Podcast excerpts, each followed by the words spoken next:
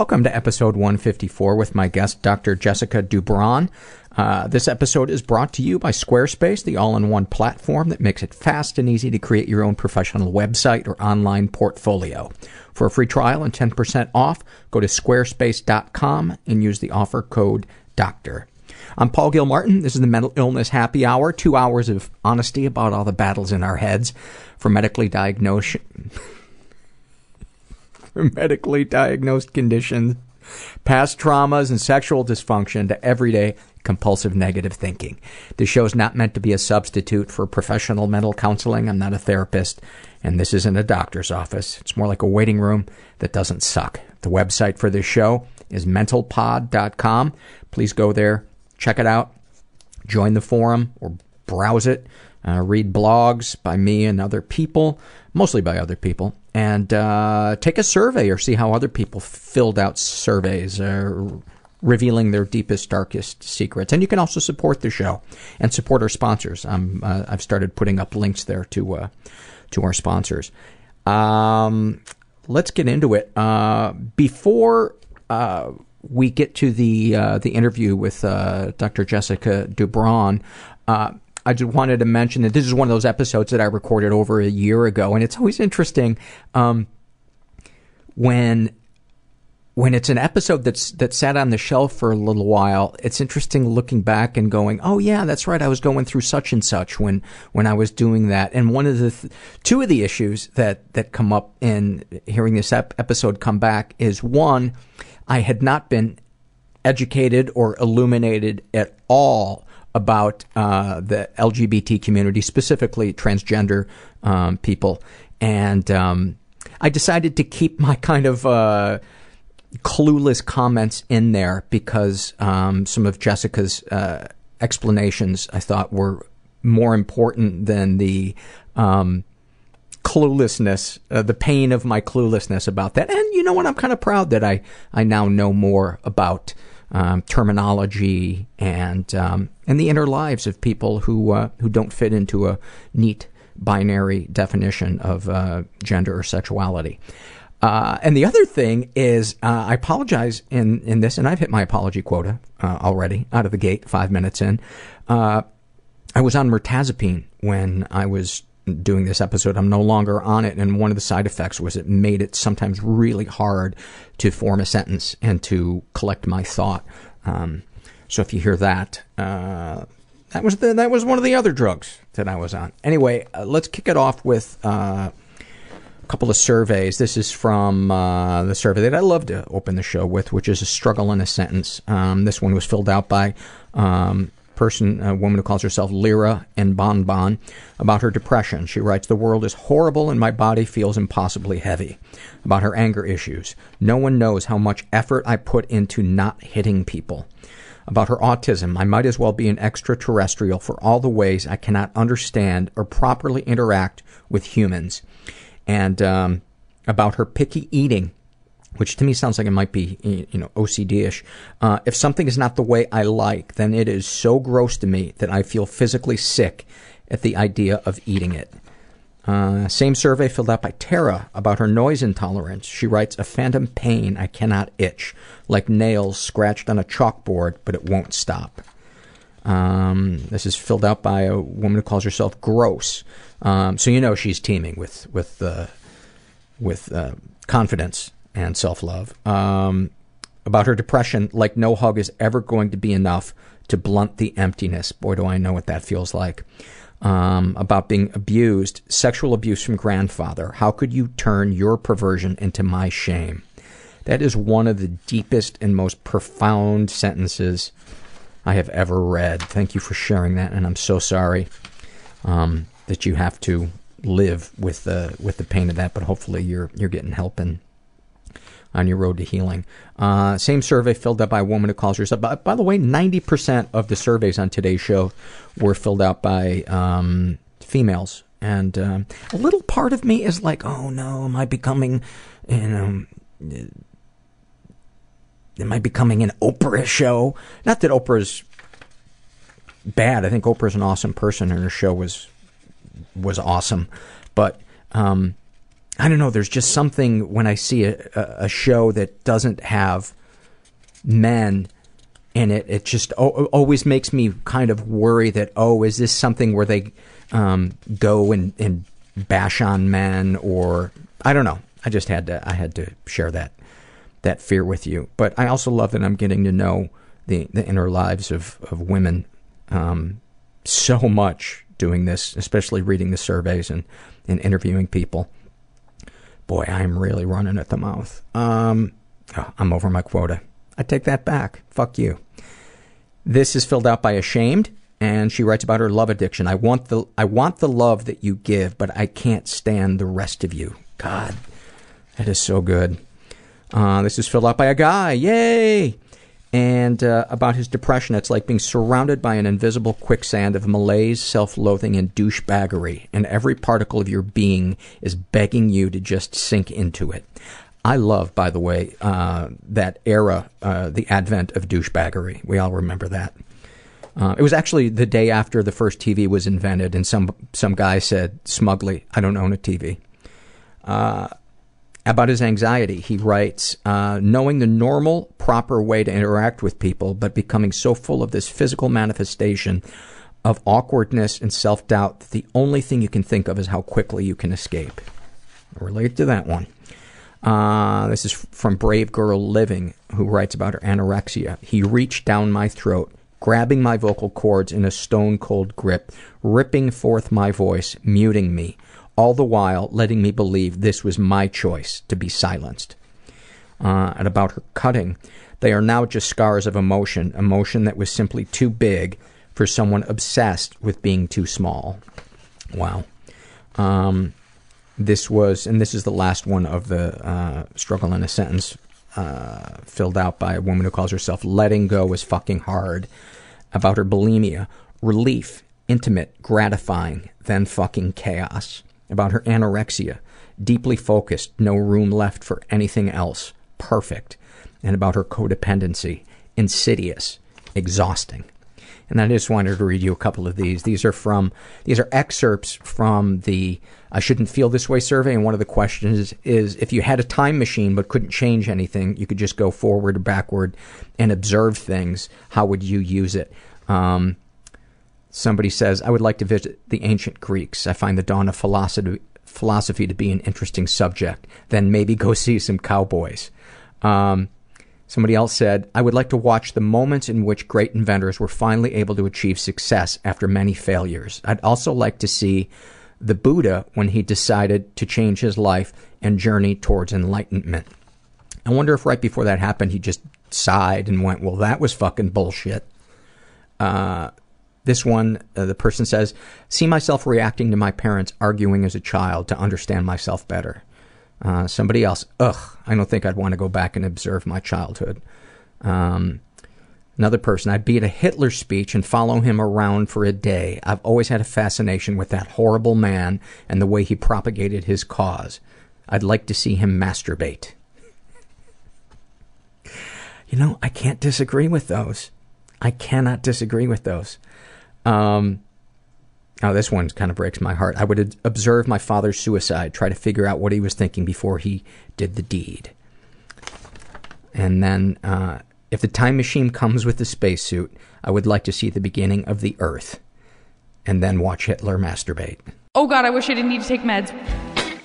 Flat out fucking auditory hallucinations. I would literally wake up running from my bed. I'm afraid that I'll pass my anger on to my son. I thought the gunman was my father. Afraid of not being able to make a living. Um, that's probably going to break his heart if he hears it, but that's that's the truth. They committed him to Bellevue. There was this fear that if I feel this pain, I wish someone could see what was going on and just help me. that it will kill me and I will die and I will drown. You can't think your way out of a thinking problem. And I cried the way that a baby cries. I cried like an animal. It makes me so mad at myself that I do that. The burden of perfectionism. and that's when I got into therapy. Let's talk about that. So I was like, fuck it, I'm alive. I don't give a shit about anything. You are a shining example of what is best about human beings. I'm worried that the uh, Russian militia is coming over the hill.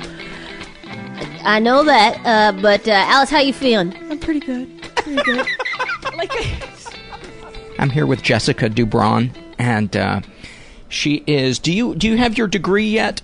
I do. I actually just passed my final defense, so I'm now Dr. Jessica DuBron. Uh, so you have a doctorate in uh, Clinical psychology. Clinical psychology. Mhm. Congratulations. Thank you. Uh, you're a friend of Brian, who is a who is a listener who had suggested you as um, as a guest to possibly talk about your life, possibly talk about your um, what you've done in getting your degree and the people that you've interacted with. Um, and I got the feeling from our email that you'd pr- you'd prefer to kind of keep your a lot of the d- details of your personal life um, private. Yeah, you know, I've, I've thought about this a lot since you sent me the email telling me that you like when guests get private sometimes, but I, I I'm still unsure of how comfortable I feel with that because I think it's really important for the future if I work with a client that they can't just, you know, look up this podcast and hear all about my deepest darkest secrets. That could really impact my relationship with the client. So, Yeah, and and I think it's important to point out that it's that it's the difference. The, the, for those of you that are going, well, if you expect your client to do that, why can't the therapist do that? Because it taints how the client interprets the mm-hmm. space that is being created by the therapist. It colors. Absolutely. And you know, I've worked a lot with what we what I call high risk youth or what the com- the mental health field called calls high risk youth. And I call them troublemakers. so it's about it's like the 18 to 24 year old population that have had a lot of trauma that, you know, maybe ended up on the streets way too early, have issues with substance abuse. And when working with those clients, boundaries are so important, especially because they didn't have boundaries oftentimes growing up. So if I'm starting to divulge really personal things to them, or even if they're able to just find out really personal things about me, that can kind of blur the boundaries that I'm trying to model. Yeah, that makes makes perfect sense to me. Speaking of uh, at-risk youth and um, boundaries, I was in the bookstore this last weekend, and I always find myself drawn to the biography section, and um, just one title just kind of struck me. It's called "Runaway Girl," Mhm. and is written by uh, a woman named um, Carissa Phelps, and she ran away from home at 12 and it's I'm I'm only about halfway through the through the book but it's it's just amazing what kids go through when they when they run away from home.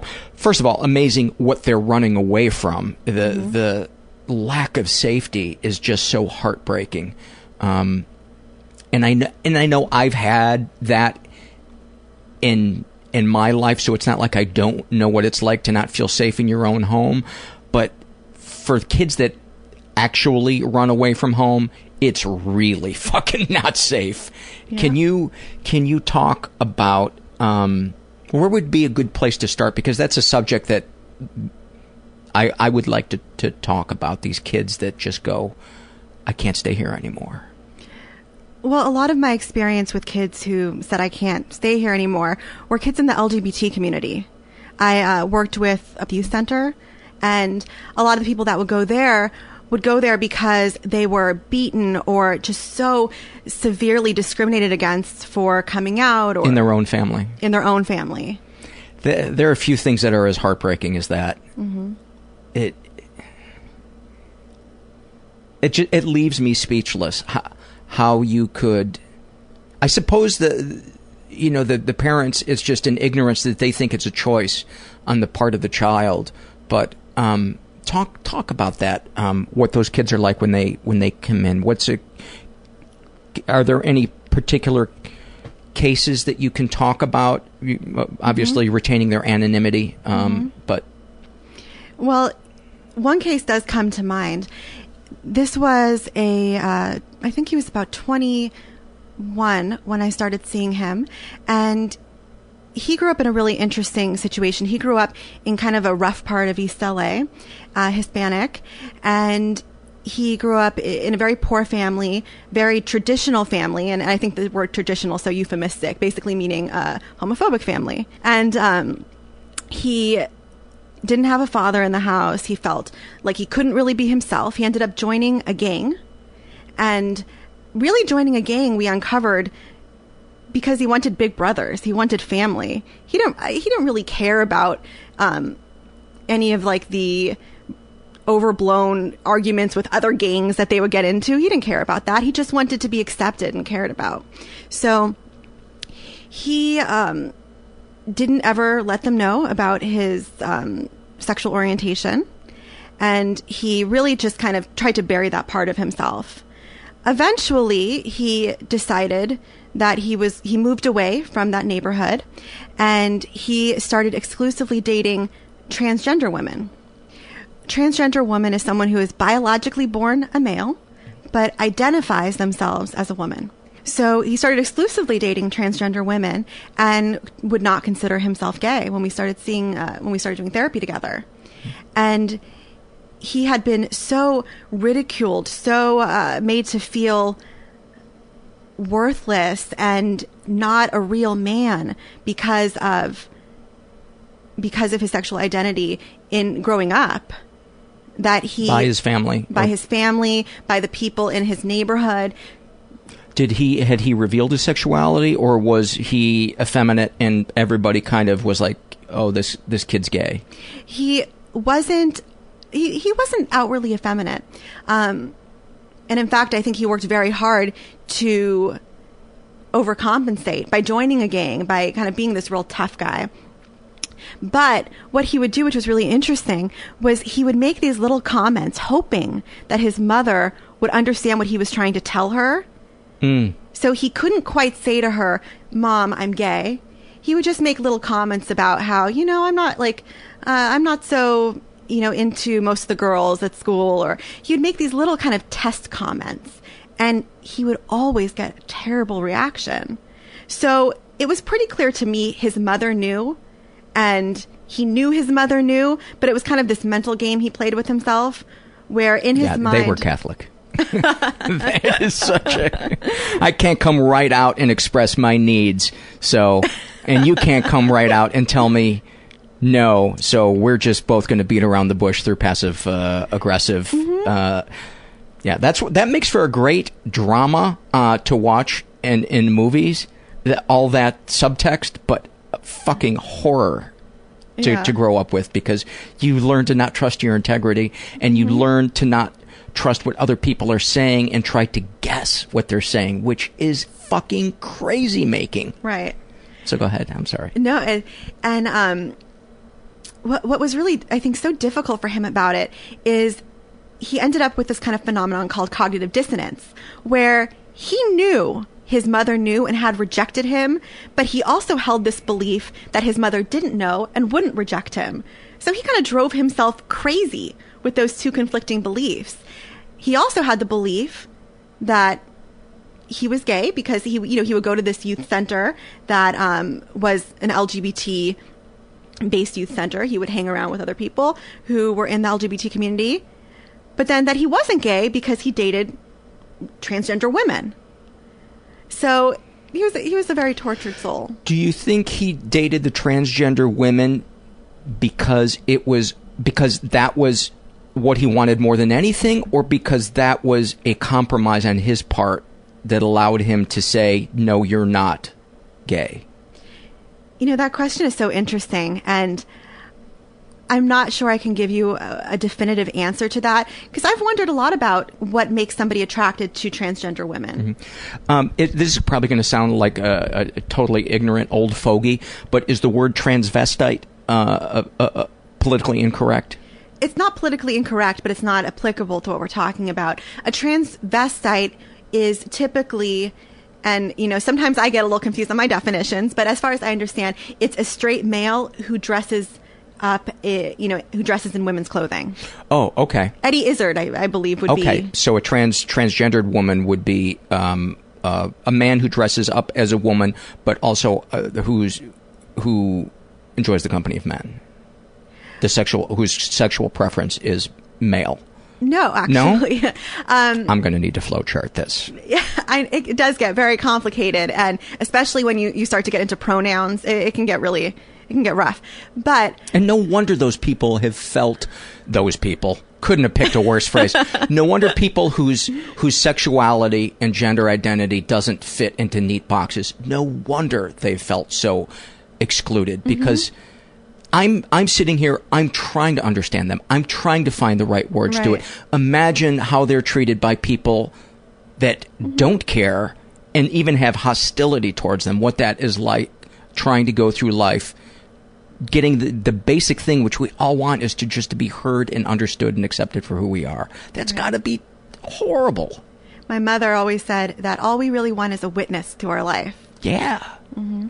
D- On, on kind of a related tangent, did you hear about this recent news story of a woman in Tennessee, a transgender woman in Tennessee, who had officially, you know, changed all her info, her social security or, or, or whatever, to female and went to the DMV to kind of get the final piece of the puzzle, get her driver's license changed to female.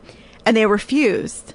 So what she did, and I think this is awesome and so brave, she went right outside of the DMV and took off her shirt. Hmm. Promptly, police were called and she was arrested. Genius. Yeah. Genius. Yeah. I love it. So getting back to the mm-hmm. the clarification. Yeah. So basically, someone who is transgender, it's nothing to do with your sexual orientation. There are transgender women, meaning biological men, who end up transitioning to um, to being female, who end up with other females. Which I think can be really hard for some people to understand. But basically, it's, it's when someone feels as though they were born in the wrong body. That, you know, their brain, and there, and, and there is some research that confirms this is true, that, that you really, your brain can tell you that you're a woman, and it just doesn't match what your physical manifestation is. Which has to be such a Yeah. such a load to carry. Oh yeah, yeah. I you know when I was working with high risk youth, probably the most heartbreak I felt was when working with people in the transgender community and seeing what they go through and you know I, there's one transgender girl that I worked with really intelligent, insightful, funny, the kind of person who should have no problem getting a job, got hired somewhere. And when she went to go do all her official, uh, like turn in her, uh, all the official stuff you turn in when you, you get a job, they saw that she was actually born a he. Mm-hmm. Done. Wasn't allowed to work there anymore. Was fired. Fired before she started. If you are listening to this podcast and you live in the Southern California area, or you're planning to come to the Southern California area, and you um, are transgendered or intersex, and you would like to be a guest on the show, please contact me because I've been I've been trying to find guests um, that have had to experience this or are experiencing this.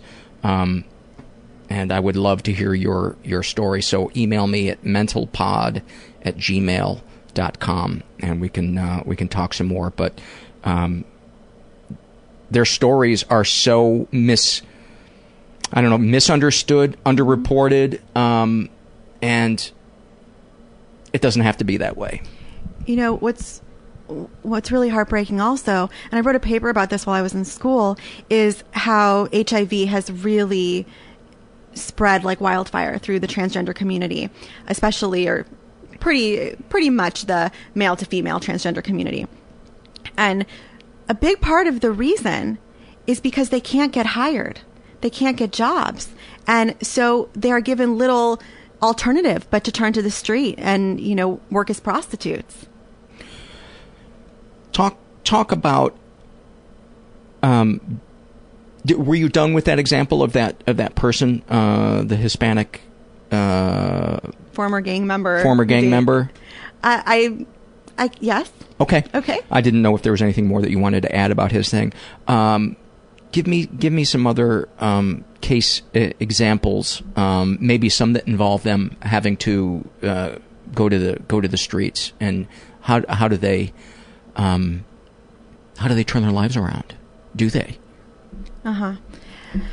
So one common story like i was saying is somebody tries to get a job has you know works with you know the various kind of uh, agencies that will help you get a job but because they're tra- or we're still talking about transgendered Yeah. youth. So you know, it, it's hard enough to get a job. It's hard enough to get a job when you don't have work experience. It's hard enough to get a job when you're 17, 18 and you don't have work experience, when you're living on the street, when, or living in a shelter, or maybe at best living in, you know, some rough kind of low income housing situation. You don't have a car. But when you're transgendered on top of that, it's just exponentially challenging. And, um, a lot of a lot of the youth that I would work with because they didn't have money, they didn't have health insurance, they couldn't, you know, necessarily access the hormone therapy that they wanted, so they would be taking hormones on the street and they, you know, were very uncomfortable in their own skin. So they would try to get a job, have no luck, want so badly to be able to transition into the body they feel like they should have been born in, and see so many people around them working on the street as prostitutes. So oftentimes they would start with the intention of, you know, doing it for a really brief amount of time, always using a condom, and that plan wouldn't oftentimes it, it wouldn't oftentimes go according to plan. I would imagine often like the drug dealer, you mm-hmm. you know I'm just going to do this for a little bit and then I'm going to get out. But you get used to the money, then you get to your bills are getting paid and mm-hmm. It's convenient. It may be soul crushing, but it's convenient. You know, one thing I heard uh, uh, several times, which was really interesting, I had never understood this concept before. And I heard this from that um, former gang member I was telling you about, is that there is a real addiction to this kind of subversive, fast money lifestyle. And it, it was really hard for me to understand at first what was going back to the example I gave earlier of the, the former gang member of, you know, he seemed to want so much to have a kind of above board life, to have, you know, a comfortable home, to, you know, he envisioned having a partner. And it was really hard for me to, to kind of, what is that disconnect between what he wants, the plans that we discuss for him and him not doing it. And we finally figured out that he is addicted to that adrenaline, that dopamine that gets released every time he also was into dealing drugs. So every time he would, you know, make a lot of money really quickly and get away with it.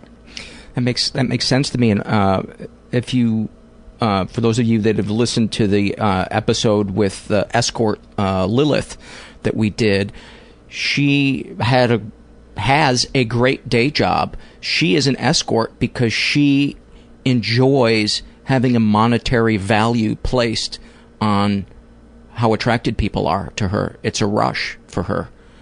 And it's also something concrete, right? When if you if you feel like you're worthless, what you know a seemingly great way to get confirmation that not only are you not worthless, but here's concrete proof that you're worth something. Yeah.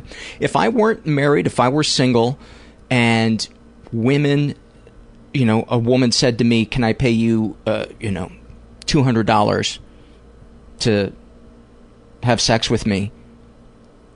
I would probably do it. I would probably, unless I was completely repulsed by her, it, my ego would feel so validated by somebody wanting to pay me money to do something like that. So mm-hmm. then you put somebody in the in the crunch of having to make rent. You're hungry, you're cold, you're tired, you're lonely. Mm-hmm. Everybody around you is doing it. And then also add to that, you feel uncomfortable and insecure about your gender. You're in maybe in the middle of a transition. And, you know, one of the biggest fears I would hear about from, you know, I, I primarily, I should preface this by saying I primarily work with uh, transgender females, was this idea that they wouldn't pass, that they, you know, that people would stare at them or think that they looked strange. So then to actually have somebody want to sleep with them and make them feel desired was absolutely intoxicating. And that would often lead them to forego the condom. You know, they, they wanted to be this perfect, um, feminine ideal to the John. I, I've heard statistics that, um, you know, about 40% of the, uh, transgendered male to female people, the transgender women in Los Angeles have HIV. Wow. And uh, you know, I've heard a lot of differing statistics on it, but it's a it's a pretty huge amount. I would say that the majority of the ones I worked with had HIV or discovered they had HIV over the course of the time I was there. and there we're not going to say his name um, because I don't want to get sued, but there is a very high profile celebrity who frequents, Yes. who is known. Uh, can you talk uh, about that without g- having me sued? okay. Um, yes, there is a very high profile celebrity that really enjoyed the company of the transgender prostitutes in the West Hollywood area. And it was so interesting how. The male to females. Right. Born born male, identifies female, and, and gender expressed as female. And and if, if you brought up his name to anyone, any, any of these uh, transgendered females, they knew him or knew somebody that had slept with him. You know, I uh, would co-run groups at this youth center for the LGBT um, community. And sometimes he he would come up in conversation and they would laugh about it.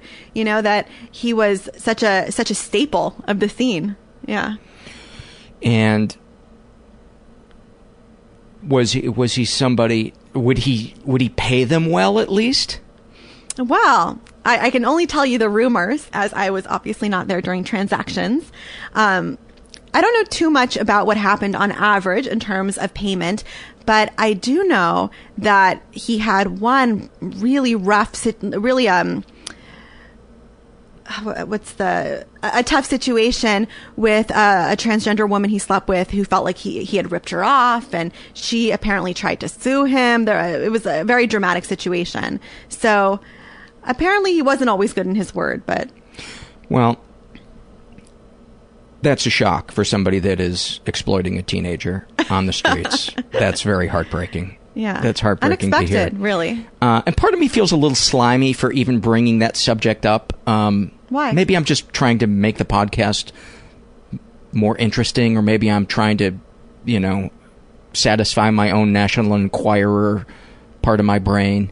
But I, I don't know. I feel kind of greasy asking that that that question, bringing celebrity into it, because I, I feel like part of this podcast, part of the mission of this podcast is is to dispel the the addictions and help help break down the myths that these things that our culture is addicted to. Um, you know that celebrity will, if you can become a celebrity, you'll be happy. If you can get enough money, you'll be happy. Um, that you should never turn your back on your family under any circumstances.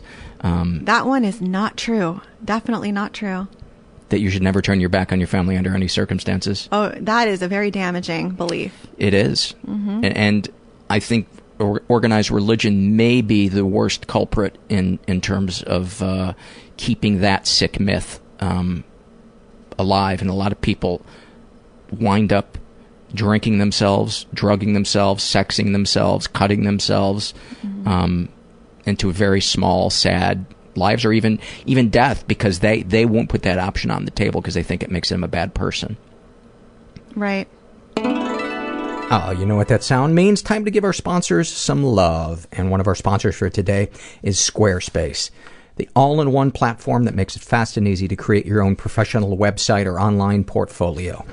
Uh, for free trial and 10% off, go to squarespace.com and use the offer code DOCTOR. Uh, Squarespace is a really uh, amazing site. I've, I've used it, uh, actually uh, subscribed to it. I wanted to uh, try it out as I do all the products that, uh, that I endorse on the show. And I had a really easy time putting together a. Um, a website of my dog pictures, and you can go check it out.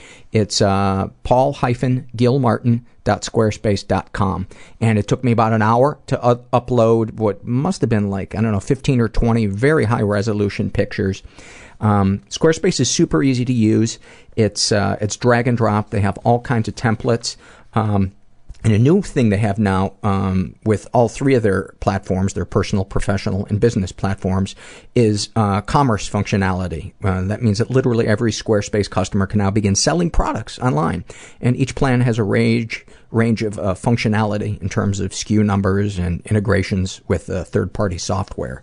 Um, but it's uh, the support at Squarespace is great. They got a team there that is uh, they're twenty four seven, and um, you know you don't get a you know a phone line uh, where you got to press numbers and talk to a computer. And uh, the other cool thing is it's a it's a free trial, so you can try putting a website together, and if you find it uh, to your liking, then it's just eight bucks a month to uh, to have it go live, and that includes a free domain name if you sign up for a year. So yeah, check it out. Uh, Squarespace uh, for free trial and ten percent off. Go to squarespace.com and use the offer code Doctor. Also, want to give some love to our uh, our sponsor, Daily Burn. It is the online website that has uh, a huge, huge variety of online workout videos uh, with a variety of programs. Uh, my dog loves it. The other dog loves it. From uh, Tabata to interval training to yoga, it's uh, it's really convenient. You can work out uh, with or without equipment with programs ranging from 15 minutes to an hour. Or you could work out, you could sign up and you could work out until you die. You could do that. And that would actually, you'd be getting the best bang for the buck because there would be, uh, I bailed out of that bit. Anyway, you can access Daily Burn uh, from anywhere. Uh, you can connect across multiple devices like Roku, iPad, iPhone, and soon uh, PS3 and Xbox. And just for mental illness happy hour users, you can get the first 30 days free when you go to dailyburn.com slash happy hour. And uh, our former guest and friend of mine, Megan Parkansky, has started doing it and, and loves it. And um, yeah, Daily Burn, the best fitness anywhere. So what what do you get from working with these kids? Talk about a typical day in your life of dealing with these at-risk kids. Well, you know, I should preface this by saying I've, I've always been really drawn to crisis work. Before I worked with this population, I worked for the Department of Mental Health and what's called PMRT, which is the Psychiatric Mobile Response Team.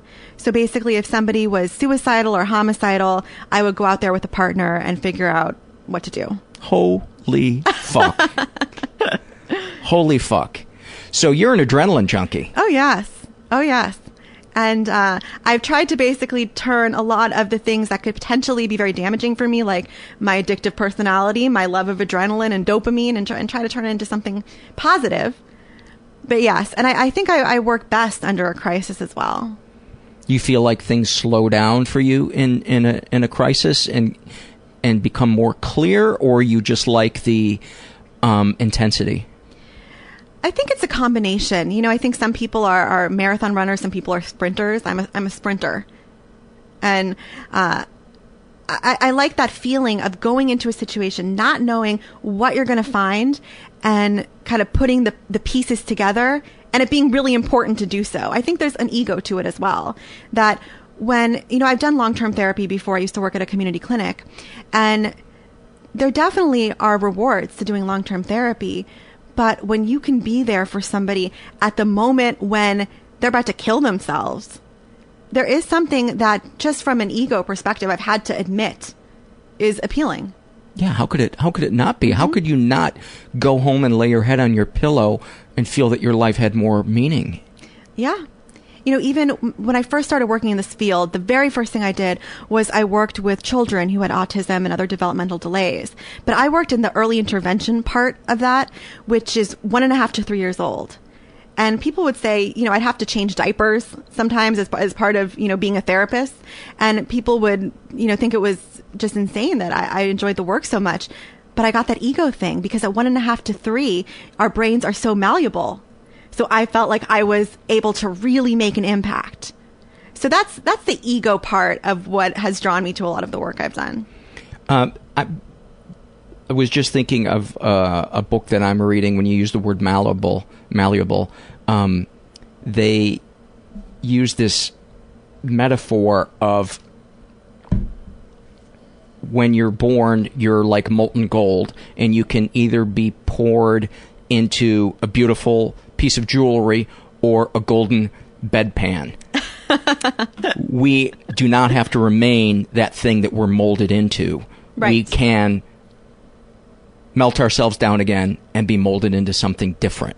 And Mm-hmm. and I thought that was a beautiful um, metaphor for us not being broken because I think a lot of times people think I'm broken. And I think very, very, very few people are ever beyond help completely. Would you would you agree? I would agree with that. You know, I, I think that the truth is just like when you learn a language when you are growing up, it's going to be easier. It's going to come more naturally than when you try to learn a language at at 40. It doesn't mean you can't learn the language at 40. It doesn't mean you can't rock the language at 40. Mm-hmm. So how do you get through to somebody who is convinced that they were born a bedpan and they're going to die a bedpan? Well, the part of it is through the relationship you build with them. You know, for some people, just having somebody sit with them in the room, being completely present, showing empathy and compassion can be a, a real start to feeling like maybe they are a person of value. Look, there's another person who sits here, is so present with me, seems to care about what I'm saying. You know, maybe what I'm saying has some meaning.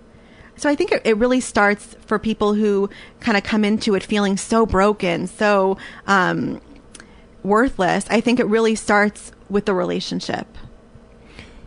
So what is the first stage that you begin to see progress? What's the first change that that you see when somebody, let's say you got an at, at-risk youth coming in there that feels like they're Mm-hmm. well, they're dirty and they're wrong and mm-hmm. they're you know all the shit that their maybe their family or society pumps into their into their head. Right.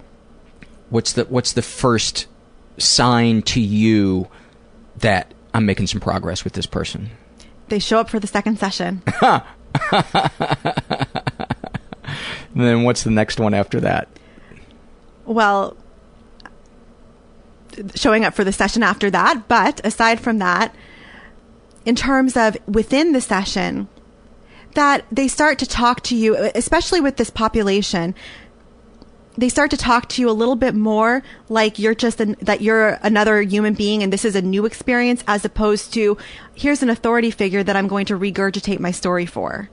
And that would happen a lot. I would feel like they had gotten their narrative down so well for, you know, people in the foster system, people at, you know, at the shelters that when they would come to me, I would just be, you know, the next person in line to hear their sob story.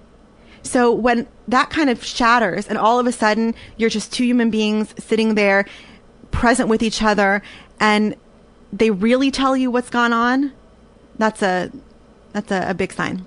And what are the signs that they're really telling you what went on? Do you see emotion in their faces, in their voices? Is it the words that they use? Is it their body language? You know, sometimes it's the absence of certain words. For example, when I would, you know, work with one of the the high risk youth uh, kids, and they would use so much so much of like the vernacular that we use in the mental health field, and you know, talk about you know my last my last pre doc psych intern told me such and such. It, it, there's something about it that feels like. Um, that doesn't feel authentic. I think it's when they kind of drop using the words that they've um, adopted from the mental health field and start to plan what they're going to. It seems like what they're saying is, is a little bit more off the cuff, that they are really listening to your questions and answering them in real time, if that makes any sense. So, it, would it be fair to say it becomes more of a conversation and less of a, an interrogation by the system? Abs- that's a great way to put it. Yeah. You know, I think sometimes you don't always see the emotion from them. You, know, sometimes they have such a wall up that, you know, to showing emotion equals weakness, equals powerlessness. Showing emotion equals me being, you know, getting beaten up for acting gay. But sometimes you could see the emotion in their body language, in their word choices, in the way that you know they they're a little sad when the session's over. That's got to be a beautiful feeling when you get a sense that this person is going to miss you. Yes, it, it is. It's uh it's a good feeling when you know that you've built a relationship with somebody that's healthy, that had good boundaries. And for a lot of these kids, when I, you know, left working for Children's Hospital, they hadn't had a parting of ways that wasn't an abandonment. So being able to end a relationship, but we had talked about it for months and months ahead of time. They were prepared. And it wasn't me abandoning them, but just we both kind of move on. I, that felt good. Is that emotional for you when that happens? Oh, yeah. Yeah. Do you ever cry in front of them? I don't think that.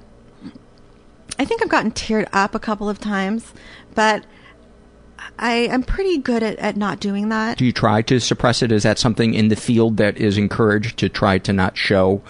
Um, you know, this is, I think, a, a personal choice. And you obviously don't want to like break down and sob all the time with your clients, but there is a danger to suppressing your emotions.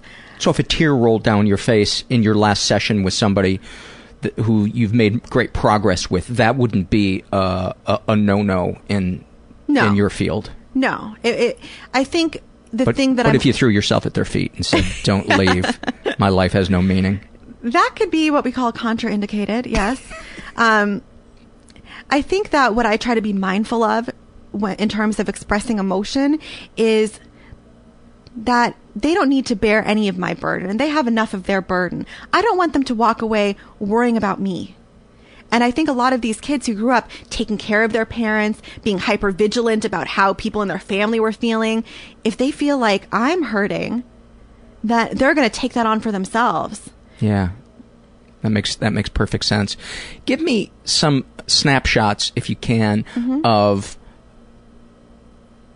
breakthroughs that you've seen happen, especially with these kids that that Mhm. were living out on the street, the the high risk youths. hmm Okay. Well, going back to that first case I brought up with the um, the former gang member who dated exclusively transgender women, I think it was a it was a huge breakthrough when he came to the point where he was able to fully own his sexual orientation, and uh, it didn't kind of have an immediate justification or a qualifier, but just I'm a gay man and that's fine. I think that was a pretty big breakthrough.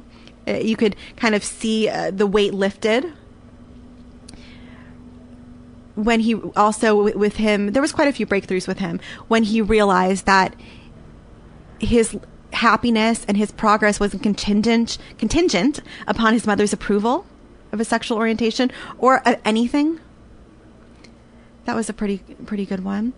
One of the more intense breakthroughs that really stick out in my mind of the time I was doing that work was with a patient who um, actually had what's called narcissistic personality disorder, and th- that can be really hard to treat. Personality disorders in general are pretty uh, infamous for being difficult to treat. And th- and that one is is pretty rare. It's pretty rare, but not so rare in this population. Because if you think about Show business. Maybe but if you think about what causes personality disorders you know it, and we don't have a definitive answer to that but it's pretty uh, the consensus is that having intense childhood trauma neglect abuse is a pretty good recipe right so i worked with um, this one guy who when we uncovered what what happened in his childhood, and I do have to say he was on, on the milder end of the spectrum. You know, the personality disorders definitely have a spectrum, and somebody who just barely qualifies for the diagnosis has a much better prognosis, obviously, than somebody who has every criteria. So, in his childhood, his father had um, so he had a couple of sisters who were half sisters. They they had different fathers, but the same mother. His father had raped both of his sisters. And at one point he had even walked in on his father when he was maybe about 4 years old raping his sister. Wow. Yes, very, very intense. And he, this was a really difficult subject for him because his, his father was actually in jail. He hadn't seen his father since he was, uh, you know, his preteen, preteen or 13 years old. But what was really difficult was for him to reconcile that with the fact that he you know, loved his father, would often talked about how much his father loved him. He was the light of his father's life. And one really difficult realization that eventually we got to, and which really kind of rocked his, his world for a while, was that there was kind of a when you're a child, you don't process things the same way as an adult. You don't see things in a way that makes sense to us now. But it's perfectly understandable for a child whose father is, you know, raping the other siblings to feel like, what's wrong with me? And why am I not getting that physical love and affection? And it's a very uncomfortable, un, you know, kind of icky thing, but it's completely normal and understandable. And when he was able to get to the point where he could see that he almost felt neglected or something what's wrong with me? Because that kid doesn't think of that as rape because you don't know enough about Mm-hmm. sex at that age. You just think my dad's doing something with my sister that doesn't involve me. I would imagine. Right and you know he said he knew that there was something not right about it but he but it was a closeness that he craved that he didn't get. And what that turned into was him actually idealizing his relationship with his father talking about how much his father adored him and him having this kind of attitude towards his sisters like well they seduced my father. They took advantage of him. Wow. Right. Right. Wow. So did he grow up then being a misogynist? Or just towards his sisters? I mean how, how did he break through that? What wow that is fucking deep yes that is so deep Yeah. I, you know, I don't know if I would necessarily say he was a misogynist.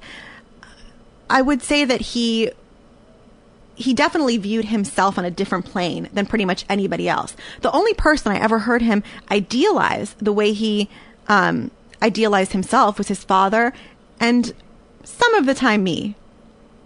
Some of the time, very much not me, but he. Um, I think he he really thought that he, he would often refer to people as um, commoners, as peasants. really Yes. wow Yeah. wow He was also, but I have to say, he was also he was very charming. He did really. He was one of the best patients I had. He it mean when I say best patients, I should qualify that. Meaning he was one of the most committed patients I had, which took me a while to understand why. If he thinks there's absolutely nothing wrong with him. right. Is that what happens typically with a narcissistic uh, personality disorder? Um, is that they don't think there's anything wrong with them? If, Right. If so, why do they wind up in therapy? they usually don't wind up in therapy, and the ones that do usually end up because they're court ordered. to be in Oh. therapy. He was a really interesting case. He was very intelligent, which actually isn't uncommon with with NPD, but he um and he was on the milder side of the spectrum.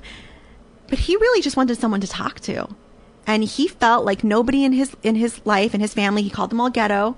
He um he felt like he had nobody intelligent to talk to, so he needed to find, you know, someone who was capable of understanding his very brilliant insights and important things he had to say. And that's actually one of the criteria for for NPD, narcissistic personality disorder, is that you want to affiliate with people who are in, people and institutions who are special and you know um, not common, not average. Wow. You know, I was talking with with uh, my therapist this last week. Um, I found this book. Um, somebody had rec- recommended a book about the narcissistic um, parent, and I went to Amazon to buy it, and I saw this other book that had gotten five stars called The Narcissistic Family, and I thought, well, I ca- that's got more stars, so I'll buy that one. And I got it, and I got about a chapter into it, and I realized that this was a book written by therapists for therapists. And so I was like, well, I wonder if I'm wasting my time reading this. But I kept reading so many mind blowing thing after mind blowing thing in this book um, that I just kept reading it. And I told my therapist, and she said, "No, you know, can, can continue reading it. It, it. It's okay." But the one thing that that we started talking about was that very few people fit into the absolute spectrum of a personality disorder, and and it can be really kind of counterproductive oftentimes to say. I have this or this person is this. It the the from from what I gleaned from what we were talking about, the DSM, which is the manual that is the dictionary of what personality disorders are. Um, you obviously know this. I'm telling this to my listeners. Um, is is more useful as a shorthand to describe what somebody the traits that somebody has than a we're putting them in this box and they're going to have this kind of regimen of, of treatment. Would you agree with that? Yeah, I think, you know, I, I've gone through a lot of phases with my feelings on the DSM, to be totally honest. In in grad school and in the beginning of grad school, I loved it. I would I would read it as you know just uh, fun reading material. I I, I tend to need be to get out more. this is true. Uh, if you if you look at my bookshelf, I have things organized by category with like a little like a little label. So I've been someone who has always enjoyed categorization and clarity and, and labeling. I I will I, I've struggled with my own anxiety, and that's been helpful. And there's a comfort in absolutes. Absolutely. but um you know, as as I've so but then when I started practicing, when I started doing my internships, I I felt like I was pathologizing everybody. That somebody would come in after a really difficult breakup, maybe you know, they would come in after these really difficult life situations and I was looking for their diagnosis. So then I kind of went in my little anti DSM phase. And when I started working with the high risk youth population, I wouldn't want to diagnose anybody with anything. But my supervisor, a very brilliant man, said it's just to help you figure out your treatment. It, it, gives you kind of a, a focus, a, a focal point for treatment. So I think it has a lot of uses in terms of a place to start in treatment planning. I think for some people, knowing that there is a label to the misery they're feeling or the reason that they can't seem to hold on to any relationship is comforting. But I think that there's just as many negatives. I think that for some people, it's a crutch. You know, I, I've, I definitely, um, have encountered people who, you know, they, they start off sentences with, well, you know, because of my bipolar disorder. And so I, I- think that it, it's a double-edged sword. Mm-hmm. Um, another thing that this they had in this book that I really loved was they talked about responsibility, Mhm. and um, you know, one of the things that that I want people to understand is we don't. Hopefully, we we don't examine our childhood to make our parents suffer. We do it so that we can process the feelings we ran from so we can stop suffering. And this book, The Narcissistic Family, talks so eloquently about how unimportant blame is in mm-hmm. therapy that it can really be actually a hindrance that that it's really just about processing things that we've been afraid to feel and learning how to set boundaries and things like that. But the place where where responsibility really comes into play is realizing that we're adults now. We didn't have a responsibility as children. You know look at that little picture of yourself when you're 6 years old and think mm-hmm. about the things that were that were done to you. A lot of times we think of mm-hmm. ourselves as short adults and it, and it's so hard for us to have compassion for ourselves. But if we can have empathy for that child and realize that that child really didn't have a part in in that stuff. We can then have that compassion. We can understand the dynamic not necessarily to make somebody else feel shame that did it but to go okay that was not my responsibility it's to take the responsibility off of you, not necessarily to put it on somebody else and to, and to live the rest of your life angry at that person. And the important thing I'm learning is that I then have a responsibility for my own recovery. To go, I now have the facts. I now know what happened. I see my childhood in a clear light. Mm-hmm. And I can no longer play the victim because I know what my power is as an adult. I have the power to say no. I have the power to not pick up the phone when this mm-hmm. person calls. I have the power to do this. And I have the power to call my therapist and make an appointment. I have the power to go to a support group if there's an addiction that I can't control. And that is my responsibility now, instead of staying in the past and being the victim. Even though it's so healthy to process that stuff and regress back and be that little kid and and recall those things and not suppress those emotions. This book is really helping me understand the importance of blame or lack of blame and res- the difference between responsibility as a child and responsibility as an as an adult. Does that make sense? Well, it does, but it it is a process. So, going back to the client I had. And you're very patient for listening to that very long, No. very long. No, I think that what you're saying is important.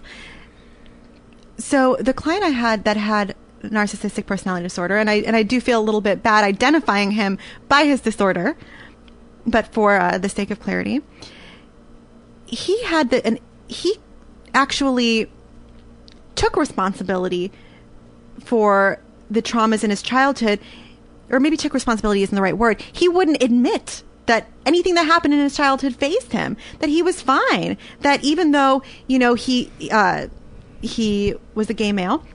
And even though he was, um, you know, bullied mercilessly by people, by his peers, by his mother, by his family, oh, it didn't bother him. Water off a duck's back. So, in a way, the first phase he had to go through was kind of that regression to, you know, being upset about what had happened to him, being able to say, well, it did affect me. It was hurtful and it wasn't okay. So maybe, maybe it wasn't about blame, but he had to first kind of untake responsibility. Yes. That's it. Yeah. Untake responsibility. Right. And that, and, and like kind of sit in that and process that. He had to allow himself to be a victim before he could regain his power. Yes. And you know, sometimes the the issue of blame really hinders progress because people feel like by working through their their issues from childhood, by confronting the you know abusive thing that their father did to them, that they're dishonoring and insulting them. So when you take blame out of it, you're able to avoid this sense of, of guilt and this kind of twisted sense of loyalty that prevents people from taking an honest look at what happened. hmm Um, I just lost my train of thought. There's something I read in that book. While you think of that, I have one quick little uh, side story for you that I think is so funny about narcissistic personality disorder. So I, I went through a phase. I was very fascinated by this disorder, and the leading expert in this disorder is this guy. I think his name is like Sam Vaknin. Vaknin. Vaknin. He has narcissistic personality disorder, and you know, according to him, pretty severely. And he's written really interesting, incredible things about the disorder. He has a website that he maintains, and he had this. Just pictures of him, though. well, you you kind of know where I'm going with this, right? So, uh, I was really excited to get this new book by him. I think it was called Malignant Self Love. I go to Barnes and Nobles to get the book, and um, so excited to get the new Sam Vaknin book. and I, I, it's a sad state of affairs for me, I know. But I go to the book, and it's like seventy something dollars, and I thought, how perfect that I was priced out of this book about narcissism by a narcissist. I couldn't buy it. I was a student. I think. Is that a book that's meant for uh, therapists?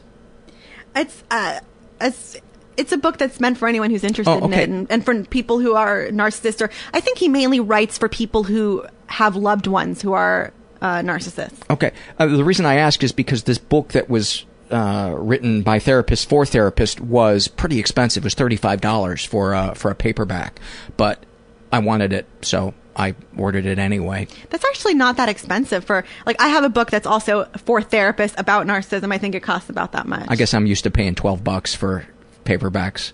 I think you know people uh, people in the I don't know, but it's it's you know textbooks any even like paper small paperback books. If, if they're written by people in the field for people in the field the price gets jacked up.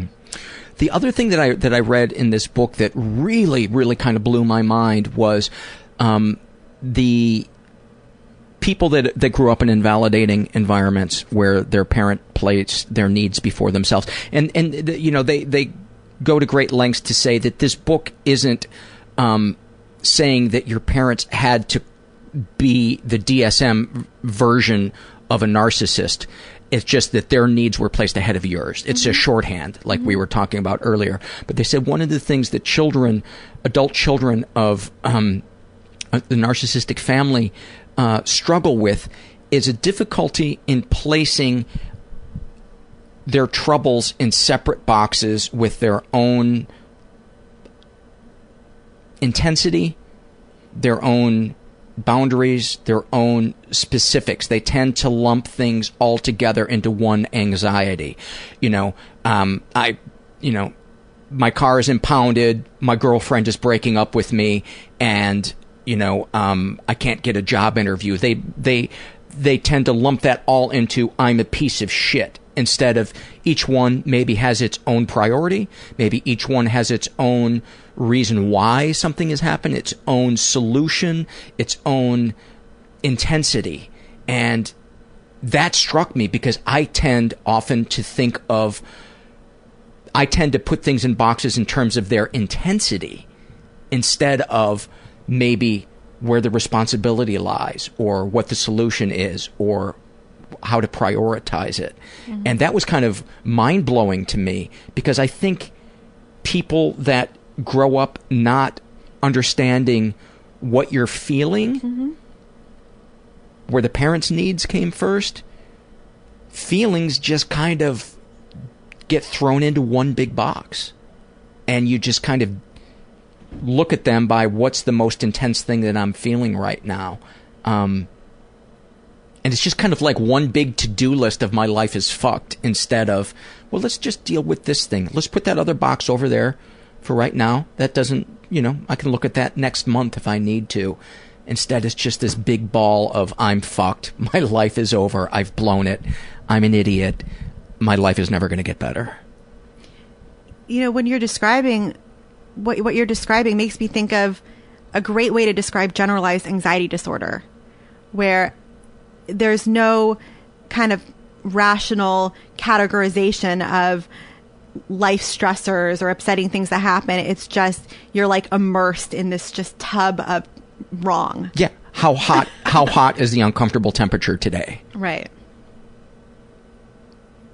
Yeah, I, I, I really recommend that book, even though uh, sometimes because it's for therapists, they'll talk about, you know, the such and such model and this process, and I'll be like, I don't know what the fuck they're talking about. But um, let's talk about the, uh, the crisis work that you did.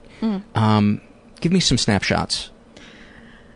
Okay, let's see some snapshots. Um, well, I would be sitting in my office, get a call from a you know frantic mother saying my you know my son is running around the house. He's saying he's going to kill himself. He um, is breaking things. I don't know what to do. You know, take some information grab my partner. We drive out there. If we feel like there is a safety issue, we will call the police and have them meet us there.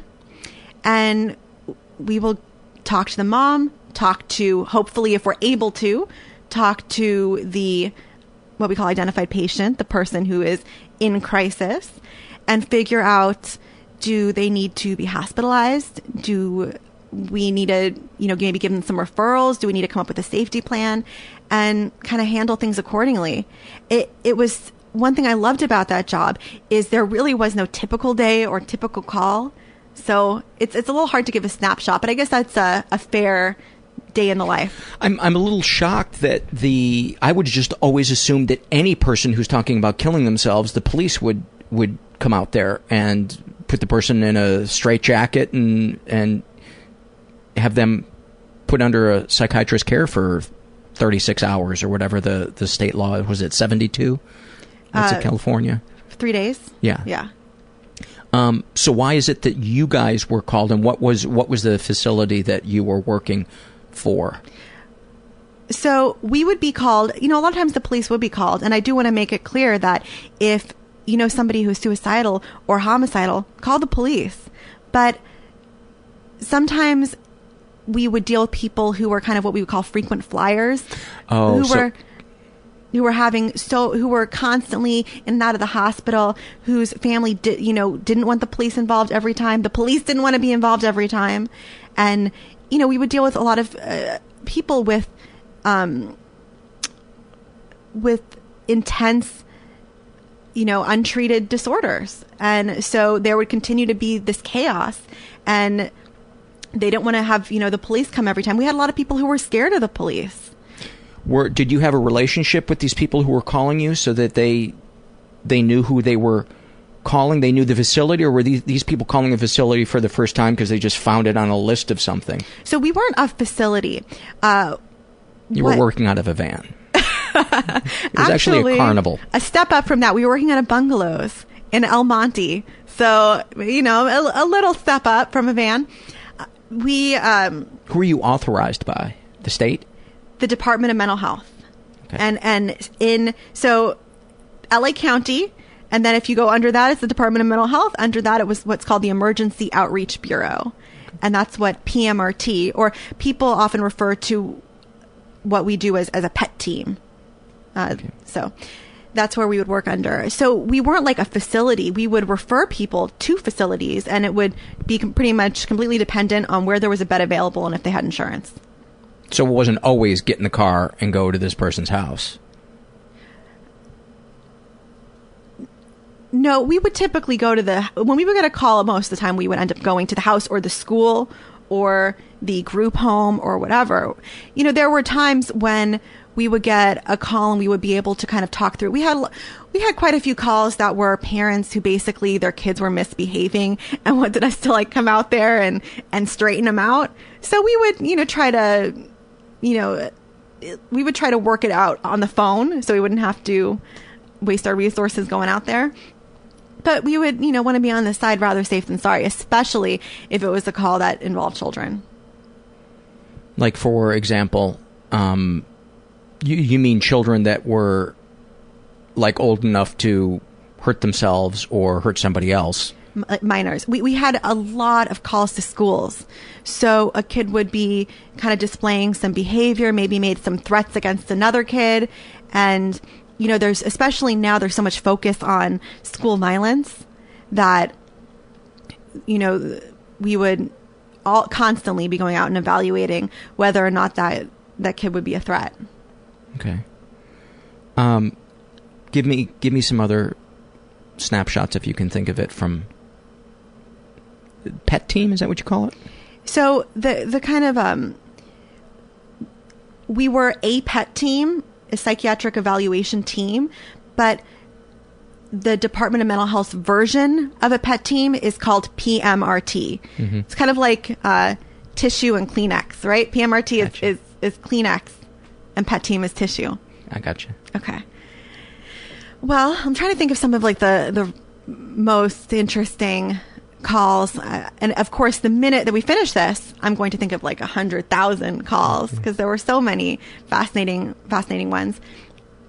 Some of the m- most interesting calls were when we would go out to see somebody who it wasn't that they were suicidal or homicidal. It was this third category, which is called gravely disabled. So when, you know, a family member would call us to go out and see their mother because they felt that their mother could no longer take care of herself. And so I, one call that comes to mind was a son called us about his mother and his mother had um, very sophisticated delusions, paranoid delusions. She felt that her neighbors were, um, were spying on her, that people were walking around, in, you know, above the, the floorboards and I guess they would be ceiling boards or, you know, Yeah. above it, on the ceiling. And she was living in a, in a completely delusional world. And, um, by kind of any layman's view of it, you know, she needs, she needs help. She needs to go to some kind of facility. but we couldn't hospitalize her. She didn't meet criteria. So those calls would be interesting and sometimes a little bit heartbreaking because there'd be a son who'd be like, I can't watch her constantly every day. I feel like, um, I don't know what to do with her. She won't go see anybody. She's clearly not okay. She's clearly psychotic. And our answer would often be, well, when she gets worse, call us. Oh, that's so. Yeah. Oh, I, I feel for you, and I feel for the, the sick person, and I feel for the the the child. That's that. I, what do you recommend for somebody who has a loved one? Let's say let's say it's a child, and they have a parent who is under their care, and the parent needs psychiatric help. They need meds or whatever, but the parent won't get any kind of help. You know, it, it seems much more difficult to say co- contact with that parent. Well, what if that parent's going to lay in their own shit and starve? I mean, what what do you is that too broad of a question to ask? No, and no. Well, I will say that they they can lay in their own shit, but if they're not going to eat and they're going to starve, then we can do something. So it's a question that I got asked a lot when I worked for PMRT, and I wish I had a really good answer to that. It's tough because what are your options if you are going to make an adult do something? If you're going to take away their rights there's a pretty high bar for what's necessary in order to justify taking away someone's rights. They have to be a danger to themselves or others. Exactly. And, or, you know, a danger to themselves by virtue of the fact that they're unable to take care of themselves, that they don't feed them. You know, I, I remember one woman who thought that all the food was poisoned and, you know, she wouldn't eat anything or drink anything. Well, well, that would get you hospitalized. So you can't commit them just because looking at them makes you sad. No. And also, you can't commit them if they're only willing to have one cup of rice and one cup of water a day because everything else is poisoned. You can't commit them then because they're eating and they're drinking. Eating, they're drinking.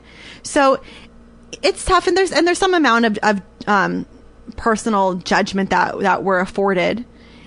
So, you know, so sometimes the situation is questionable, but will you know feel like okay well i think we can i think we have enough to hospitalize them but overall it can be really difficult especially when there's paranoia when paranoid schizophrenia that makes it so complicated because the pe- they they the people who so desperately need medication are paranoid about taking the medication and it's just this cycle that feels impossible so what do you do when you have somebody that's delusional and they don't want to take their meds can you have them committed because you think they're a danger to themselves or other people be, just because they're so delusional?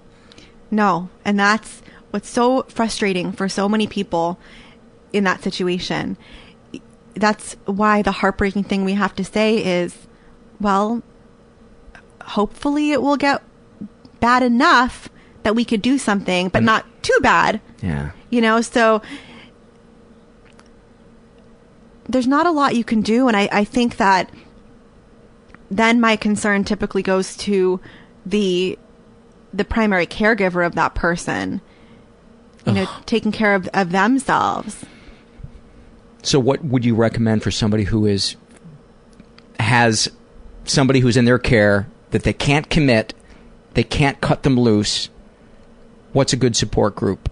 W- would you recommend support group therapy both for that person to get some type of Absolutely. I think that is one of the smartest things you can do. And you know besides besides the fact that it's such a unique experience to be taking care of a parent with a mental illness that's serious enough that it, it really impacts your life and but not enough where you can you know get um, conservatorship or or hospitalize them that is a really unique difficult situation.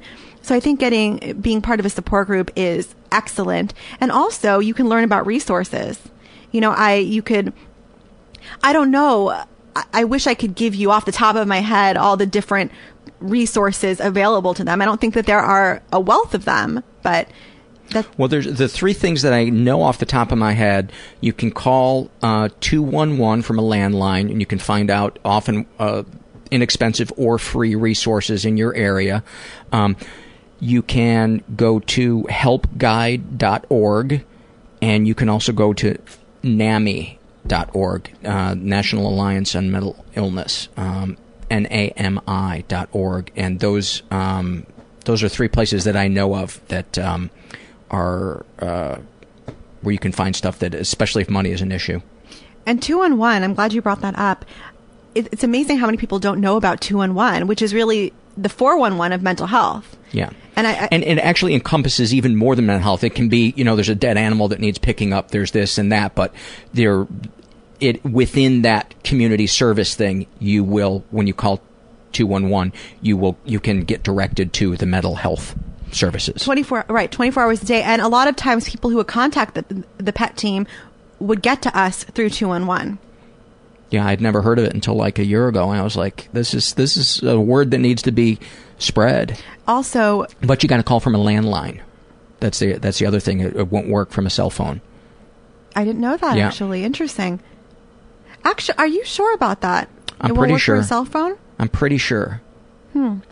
Um well there is an Yeah, e- because if you call 411 from your cell phone, you don't get the, the information really that you do from a landline. I'm pretty sure. Well, I do think that there is an uh, 800 number associated with the 211 number, so maybe if you, you should you need to get that number. But uh, one thing I want to mention is that it's also a great place to get resources if you're homeless. Oh yeah. So yeah, so oftentimes, you know, if I when I'm out and about, I, I end up talking to you know people, homeless people, quite a bit. And if I have nothing on me, no resources, I'll say call two and one, tell them where you're at, and they'll you know they'll tell you where the local shelter is and kind of what to do. Well, that's good to know. Any uh, any parting uh, thoughts, feelings, thing you want to say to to anybody out there listening? Oh, that's, that's a big question. it kind of reminds me of the last thing I often will say in a therapy session. Is there anything that we didn't discuss today that you you want to get off your chest? Um, I I can't think of anything. Thanks, Jessica. Thank you. Many, many thanks to uh, Dr. Jessica DuBron. And uh, I emailed her and asked her what she's up to lately, and she is actually going to start uh, doing private practice. And I think she said um, Thousand Oaks area. And so I will put her um, contact info on the website for this episode. So if you want to get in touch with her and see her for therapy, you can uh, you can do that. Before I kick it off, or before I go into uh, an email and some surveys, I want to remind you there's different ways that you can support the show if you feel so inclined. You can go to the website, mentalpod.com, and you can make either a one time PayPal donation or uh, become a recurring monthly donor, which means the world to me. Uh, for as little as five bucks a month, it's super easy to set up, and then once it's set up, you don't have to uh, do anything unless you want to cancel or your credit card expires. And um, you can also uh, support the show by shopping at Amazon through our search portal on our homepage, right hand side, about halfway down. Amazon gives us a couple nickels, doesn't cost you anything. You can also support us by buying t shirts or coffee mugs. Uh, those links are on the homepage. And you can um, support us non financially by going to iTunes, writing something nice, giving us a good review, or spreading the word through social media. All right, let's kick it off. Here is an email I got from a listener who calls herself Mikasa. And uh, she writes, I'm so happy to be writing you from my therapist's waiting room. For the past year or so, a good friend of mine had been suggesting that I go see a therapist, but I've always insisted that my problems weren't significant. After all, I've never experienced tragedy, never been raped. Heck, I've never even been to the hospital for anything serious. I listened to your interview with Ryan Sickler right before going to my intake, and it really helped me internalize my own problems. As fucked up as it sounds, I remember uh, feeling really angry and jealous that Ryan had a supportive father and friends when he had to deal with his abusive mother. Later on, you mentioned that a lack of love is a legitimate problem. Everything just clicked. My first therapy session went really well, and I'm lucky to have found a therapist who doesn't dismiss my childhood issues as a quote, cultural thing. Thank you so much for that. This is from the Shame and Secret survey filled out by a uh, woman who calls herself Henrietta. She is Um, straight in her 30s, raised in a stable and safe environment, uh, never been sexually abused, but she has been emotionally abused. She writes, My sister emotionally abused me my entire life. Unfortunately, we had to share a bedroom, and she would rip me to shreds in private any way she could. She was sneaky about it. I reported this to my parents, but they both worked two jobs to put us through prestigious private schools, and they just didn't know how to respond except to tell me I'm not fat and to ignore her. This was the worst advice ever. It wasn't simply, you're so fat. She was much more creative than that. She would tell me I couldn't borrow her jeans because I would stretch them out, or that people from school had been commenting that there is no way we could be sisters because I was such a fat pig. It is important to note that I did not even hit 100 pounds until I was 22. Clearly, I was not fat. In my brain, though, I felt fat. I felt ugly. I felt horrible. And I stopped eating. I would pass out at soccer practice from the lack of food. I couldn't even fill out a size zero, but somehow I knew I was grotesquely fat and no one would ever love me. It still affects me to this day. I am not okay with how I look, but I've been able to, to disassociate by just ignoring it. I haven't dealt with it. I just pretend like I'm a ghost and no one can see me. I don't look like anything. Uh, I still restrict food. I still get lightheaded and fall down a lot, but I've been able to blame it on clumsiness. I don't think I will ever have a healthy relationship with food or ever be okay with how I look. Ever. Um, any positive experiences with your abuser? My sister has turned from a troubled teen into a great mom, a PhD in psychology, a philanthropist, a volunteer, etc. She's the perfect woman now, except I know deep down she's still a horrible bitch. I think she does all of these things to cover up the shame of who she really is. I pretend to like her, but I avoid talking to her at all costs. It all feels so fake to me.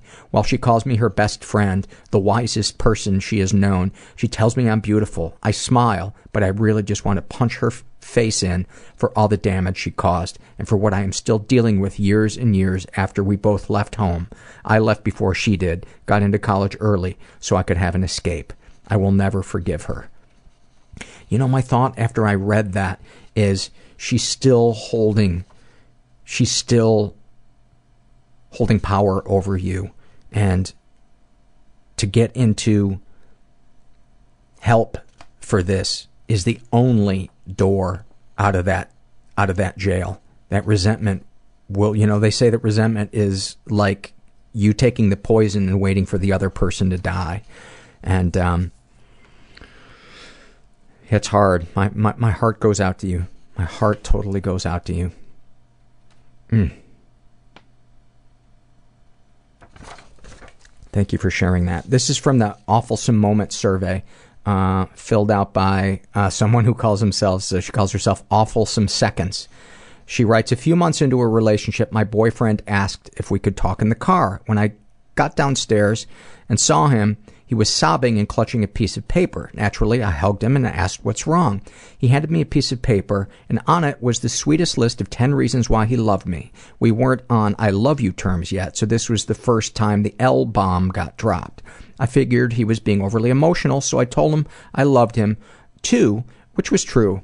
Between sobs, he goes on to explain that he was still in love with his ex girlfriend and was upset that he had to break up with me. Now, normally, people would just drop everything and leave at that point, but I was so confused at the time that I stuck around for the rest of the day. A few hours later, he called a group meeting with his friends, his ex girlfriend included, and I sat around eating a bag of popcorn as he publicly declared his love for his ex.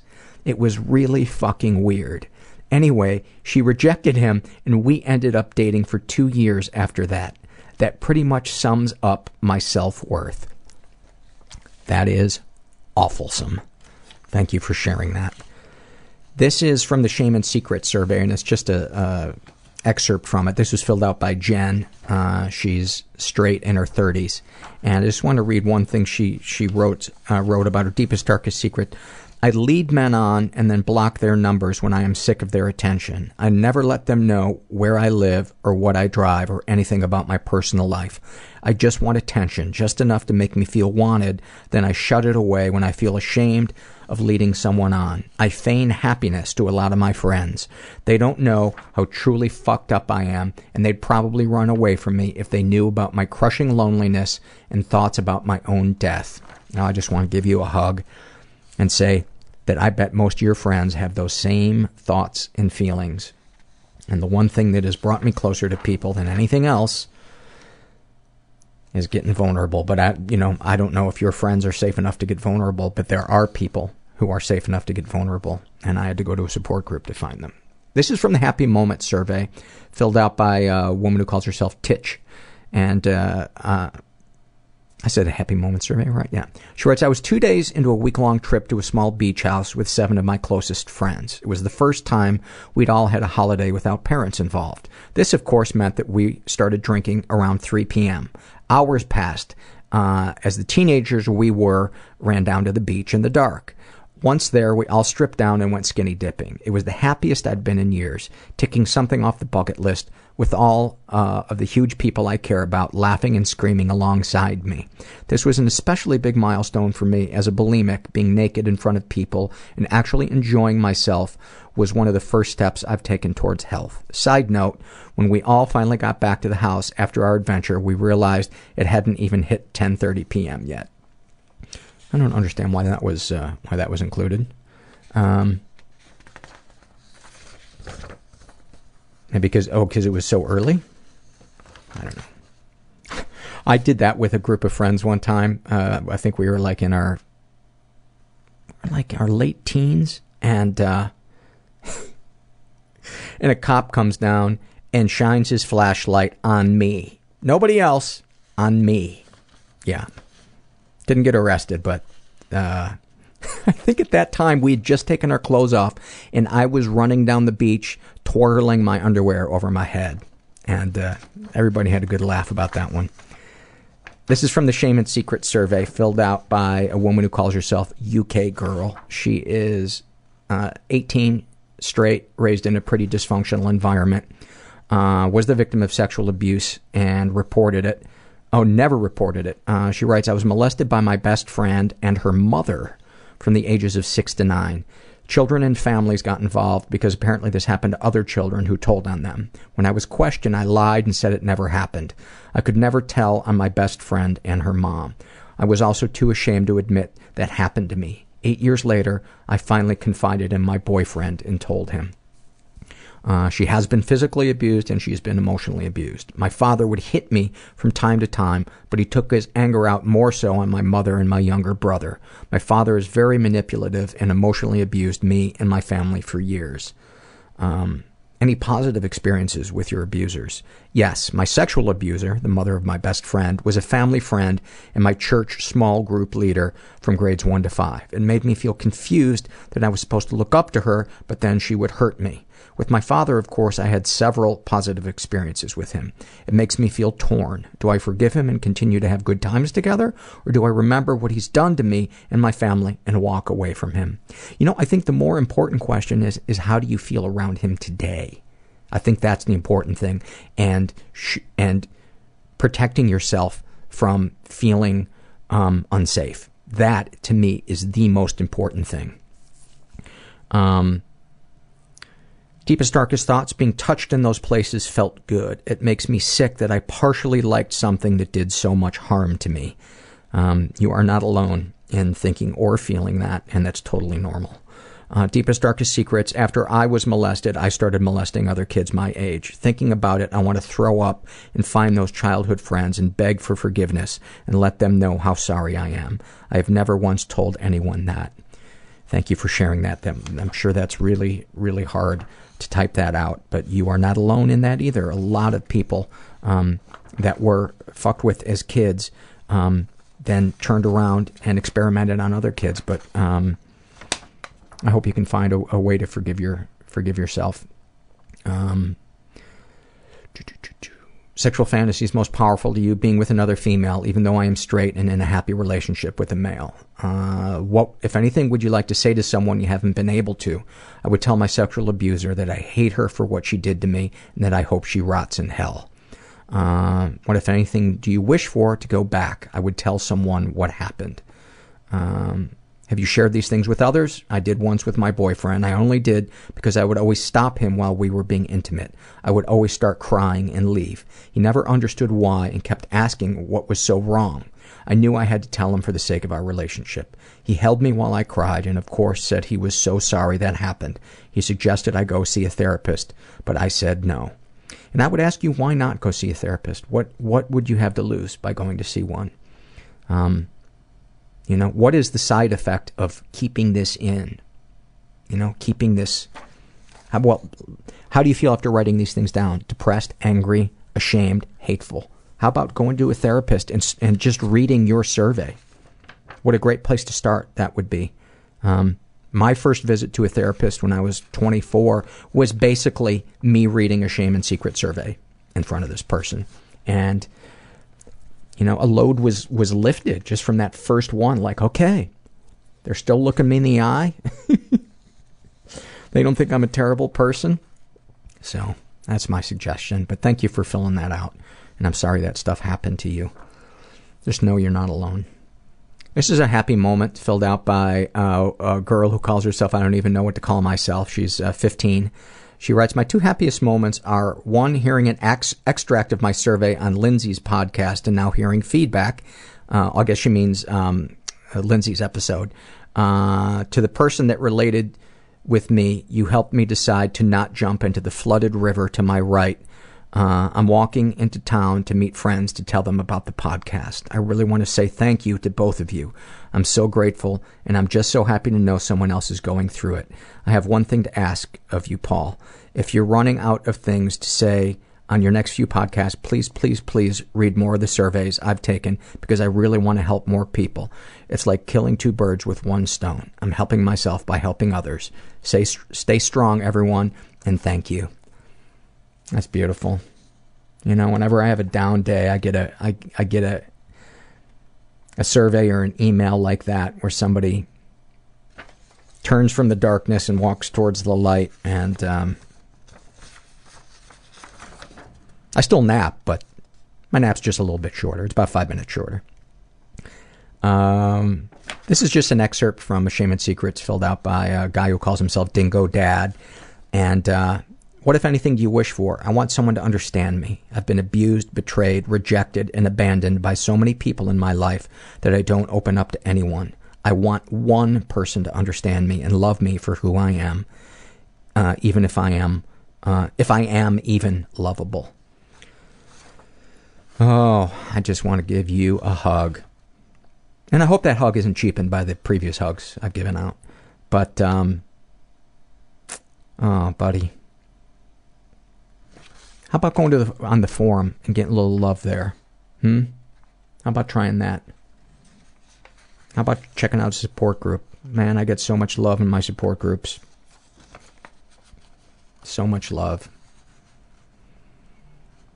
This is from Shame and Secret survey filled out by a woman who calls herself Dixie Cup. She is straight in her 20s, raised in a pretty dysfunctional environment. She writes, I think I turned out great on paper, so it could so it could just be awfulsome. Question mark. Um some uh, ever been the victim of sexual abuse? Some stuff happened but i don't know if it counts. I never realized before listening to your show that what happened to me was sexual abuse. Growing up my father would say little things here and there that always made me uncomfortable whether it was commenting on my body about how i had a nice butt and legs but no breasts to make up a funny rhyme about how my boyfriend would probably finger me. Wow. I would always get visibly uncomfortable, but my dad would laugh it off like we were best friends. He was the quote, cool dad to my friends. Nothing was off limits. He sold drugs in front of me and even bought me and my best friends beer for our parties.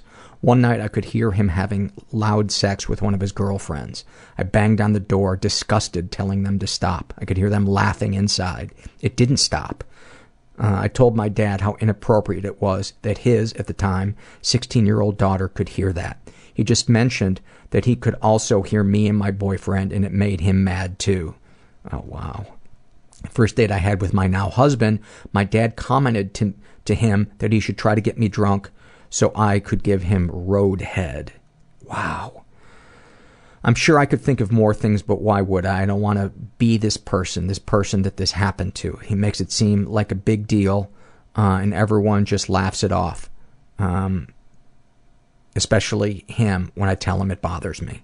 I don't think my dad would ever have or even wanted to try to touch me. I don't know what he was trying to do. Is this sexual abuse? My mother left our family when I was a teenager, but before that, I remember telling her about an incident in the park where a man asked me, I think I was around 9 or 10, to have sex with him. I watched her put on makeup and she barely reacted. Other things I have told her she just brushes off. So I just realized that no one is going to protect me except for myself. I could go on, but honestly, this is my first time confronting this in my head or thinking these things out loud, and I am getting emotional. As you, as you should. Those are fucking heavy things, man. That is, you know, and it's not about our bodies or our genitals. It's about somebody dismissing who we are as human beings, you know? treating us like an object. It's it fucking hurts. It fucking hurts, but there is healing from it. There can be healing from it. Um, uh, any positive experiences with the abuser? Yes, I do care about my father. He was always supporting me academically and through my school and sports activities. He was a proud dad. I'll always appreciate that. Yeah, well, you know, that's part of his fucking job, too. Um, so I wouldn't feel like he did you a favor you know, parents are supposed to do that. When I when I start to think about the stuff that my mom did to me, and then the other part of my brain goes, but you know, she bought you clothes and she did. Yeah, well, fucking parents are obligated to do those things for you. They're obligated to cook and clothe you, and um, you know they don't do that stuff as a favor to you. They chose to bring you into the world. Deepest, darkest thoughts. Sometimes I just want my dad to die so I don't have to deal with him anymore. Uh, I don't relate to that. I also feel like there are a lot of similarities between my father and my husband, and I fear one day I will end up resenting him like I do my father. I fantasize about running away from everyone and just starting over somewhere where no one knows me. Sometimes I feel stuck in the life that I have, but I know that I do have it good and shouldn't be complaining. You know, there's a difference between processing your pain and being a whiner, and you are not whining. You have pain. You have pain. You were abused you were sexually abused. Your father sexualized you. And um, one of the things when you're raised with a narcissistic parent like you were is that you struggle with um, black and white thinking. You know, it's like I either need to just suck it up and be around him, or I need to, you know, divorce my husband and move out of town and find an- another life. And therapy really helps with you um, to, and support groups find the gray area where we should live, um, where life is. Deepest, darkest secrets. I feel like I am never fully letting my guard down with anyone. I always feel ashamed to have to hide things. I uh, want to see a therapist, but I don't know where to find the time. I fear that people will see me as I see myself. Even though I am told I am very pretty, I still do not see anything special. What little beauty I do see, I'm afraid will fade with age, and I will be nothing else but the empty shell of a housewife I see on reality TV. Mm. What, if anything, would you like to say to someone that you haven't? To myself, you're going to be fucking okay. You don't need to fix everything, and you need to stop beating yourself up for being a fucking human. Bad things happen and good things happen. That's how the round world rolls. Just lace your boots up and keep going. You don't have to feel guilty about every feeling you have. To everyone listening to this, I am holding back and I am sorry. I hope I can even be more honest one day. I think everybody listening to this is rooting for you. Really, really rooting for you. I'm against you, but they're rooting for you. Of course, I'm kidding. Um, yeah, I hope you take that, that, that step and go to therapy. This is from the Shame and Secret survey, filled out by a woman who calls herself Pink Martini, and I just wanted to read two excerpts from this. Um, Darkest thoughts. I would love to know what it's like to be in an intimate relationship with a woman. I was once in a cab with a female friend in college and we were really drunk and we kissed. It was so good, we did it again. It was the best kiss ever. I don't really like sex. I like kissing and affection, but not sex. I hate that I cannot be affectionate to my husband without it leading to sex. I think men are gross animals, but I have never identified as anything but straight. I have a bit of a girl crush on my female dance teacher. I wish my husband would just move out one day and disappear from my life so I could start over. I worry that people will think I'm weird and I will be rejected. I worry that I will never have a loving, intimate relationship with someone who is not a total fuck up. I worry that I will never have the freedom and space to express myself, and I so desperately want that. Darkest secrets. I cheated on my husband with other people when we were in a relationship but not yet married. I don't want anyone to know about it, but I also don't feel the least bit guilty about it. I would do it now if the opportunity presented itself. I think he is the smartest idiot I know. That is, that is such a great sentence. I often go in our spare bedroom and masturbate after he falls asleep. I also do it when he's mowing the lawn. I hate having sex with him. It is awkward and weird, and the only time I've ever enjoyed it is when I've taken an Ambien and had a few drinks. He literally doesn't even know where to put his dick. I have to stick it in myself. After that, he basically jerks off inside me with his eyes clamped shut. I've never had an orgasm um, while having sex. Hmm. And there was um, her survey was pretty long, and so I didn't read the the the stuff. Um, but there was a lot of stuff with uh, with her dad, and um, you know she writes, "My dad was a textbook narcissist, and my mom was his enabler." Um, just know you're not alone. Know you are not alone. And you know every person whose whose survey I read on on this podcast, there's so many people that that are rooting for you. I just hate I hate seeing all the I know pain is a part of life, but I just it kills me sometimes to see how many people are stuck and afraid to reach for that that life raft that is just going back and forth in front of them. You know, somebody said something really profound at my at my support group tonight. They said, "Don't judge the solution offered to you when you're stuck in the problem." And I agree. I would be dead if I had judged the solution to my alcoholism, addiction, and depression. I would absolutely. Um, this is from the uh, Shouldn't Feel This Way survey, filled out by a woman who calls herself the Werewolf. She's straight in her 20s, raised in a slightly dysfunctional environment. Uh, what would you like people to say about you at your funeral? She was smart, talented, but sadly weak in her own self. How does writing that make you feel? Like I am almost writing the truth. I know that it is irrational and against my religious beliefs, but it continues to overpower me. Uh, if you could use a time machine, how would you use it? I would never have looked at porn when I was a kid and messed up my life and others. I wasn't old enough to know the purpose of what it was for. I hate myself. I hate everything about myself.